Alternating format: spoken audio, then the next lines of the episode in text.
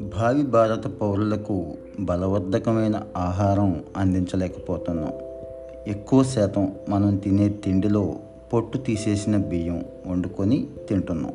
దానివల్ల ఏ మాత్రం శక్తి ఉండదు.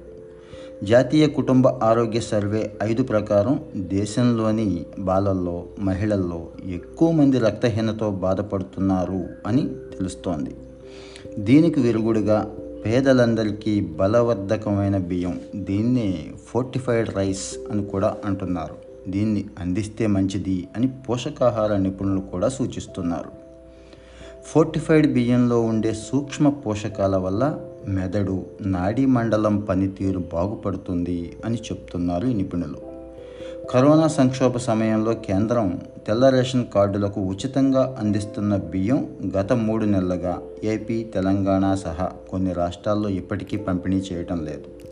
దీనికి ఫోర్టిఫైడ్ బియ్యం తగినంతగా లేకపోవడమే కారణంగా ఆయా రాష్ట్ర ప్రభుత్వాలే స్వయంగా చెప్తున్నాయి.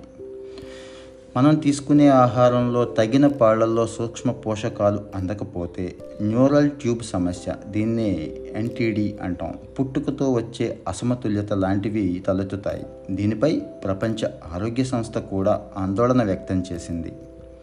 ఆహార మంత్రిత్వ శాఖ దేశంలో ఆహార అలవాట్లపై ఒక పరిశీలన చేసింది ఈ మధ్య. తలసరి బియ్యం వినియోగం నెలకు ఆరున్నర కిలోల చొప్పున ఉన్నట్లు అంచనా వేసింది. దీనిలో బలవర్ధకమైన పోషకాలు కలిపితే ప్రస్తుతానికి ఉన్న సమస్య తగ్గుతుంది అని సూచించింది కూడా.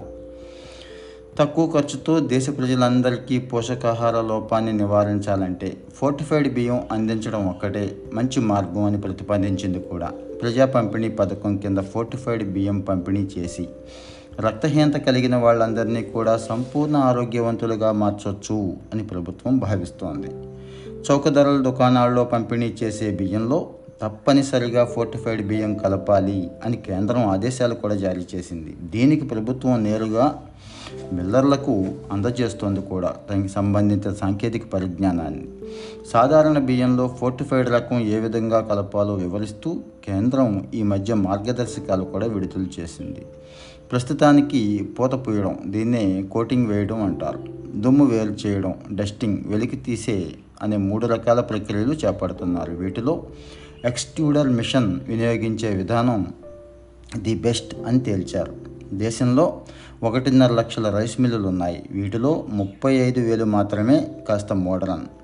ఫోర్టిఫైడ్ బియ్యం పంపిణీకి ప్రజా పంపిణీ వ్యవస్థ ద్వారా రెండు వేల పంతొమ్మిది ఇరవై నుంచి మూడేళ్ళ పాటు కేంద్ర ప్రాయోజిత పథకం కింద నూట డెబ్బై నాలుగు కోట్లు ఖర్చు చేస్తున్నామని ప్రస్తుతం రాజ్యసభకి కేంద్రం వివరణ ఇచ్చింది.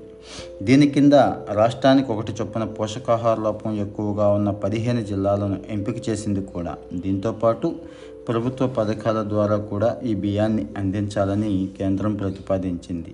దీనికోసం పిఎం పోషన్ అనే పథకం కింద అనేక రాష్ట్రాల్లోని నూట పన్నెండు జిల్లాలను ఎంపిక చేశారు.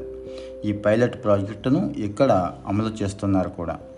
గత ఏడాది స్వాతంత్ర దినోత్సవాల్లో ప్రధాని మోడీ దీన్ని చాలా ప్రముఖంగా ప్రస్తావించారు. దీని ప్రకారం రెండు వేల ఇరవై నాలుగు నాటికి అన్ని రాష్ట్రాల్లోనూ ప్రజా పంపిణీ వ్యవస్థ ద్వారా విక్రయించే బియ్యంలో ప్రతి వంద కేజీలకు ఒక కేజీ ఫోర్టిఫైడ్ బియ్యం తప్పనిసరిగా కలపాల్సి ఉంటుంది. ఇక ఎందుకు ఈ ఫోర్టిఫైడ్ బియ్యం? అంటే కొన్ని రాష్ట్రాల్లో ఫోర్టిఫైడ్ బియ్యంపై సామాన్యులకు సరైన అవగాహన లేకపోవడం ఆందోళనకు దారితీస్తోంది. జార్ఖండ్లో అయితే లబ్ధిదారులకు అవగాహన కల్పించకుండా ఈ బియ్యాన్ని అందించడం కలకలం రేపింది కూడా. ఆంధ్రప్రదేశ్లో ఇప్పటికే కార్డుదారులకు ఫోర్టిఫైడ్ బియ్యం పంపిణీ చేస్తున్నామని అధికారులు చెప్తున్నారు. వంట చేసే ముందు బియ్యం కడిగినప్పుడు అందులో కలిపిన ఫోర్టిఫైడ్ రకం గింజలు నీళ్ళపై తేలుతూ ఉన్నాయి. దీంతో అవి ప్లాస్టిక్ బియ్యంగా చాలామంది అపోహపడుతున్నారు భయపడుతున్నారు. భారత ఆహార సంస్థ ఎనభై ఎనిమిదిన్నర లక్షల మెట్రిక్ టన్నుల ఫోర్టిఫైడ్ బియ్యాన్ని సేకరించింది. రెండు వేల ఇరవై ఒకటి మే నాటికి ఒక కోటి డెబ్బై మూడు లక్షల మెట్రిక్ టన్నుల బియ్యం పంపిణీ చేసినట్లు కేంద్రం ప్రకటించింది కూడా.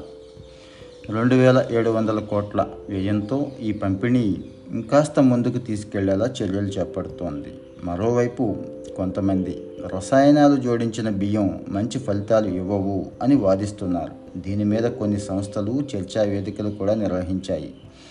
కణాలకు కేవలం ఇనుప ధాతు లోపం సరిచేస్తే సరిపోదని ప్రోటీన్ మెగ్నీషియం విటమిన్ సి కూడా సమగ్రంగా కలిపి అందిస్తేనే ప్రయోజనం ఉంటుంది అని జాతీయ పోషకాహార సంస్థ నిపుణులు చెప్తున్నారు.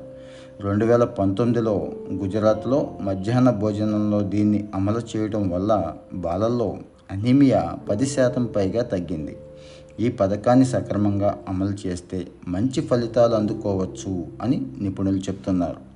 ఇక మీదటైనా అన్ని రాష్ట్రాల సమన్వయంతో పోషకాహార లోపం లేని విధంగా జాతిని బలోపేతం చేసేందుకు కేంద్రం మరిన్ని చర్యలు చేపడతాయని ఇందుకు రాష్ట్ర ప్రభుత్వాలు తమ వంతు సహకారాన్ని అందిస్తాయని ఆశిద్దాం.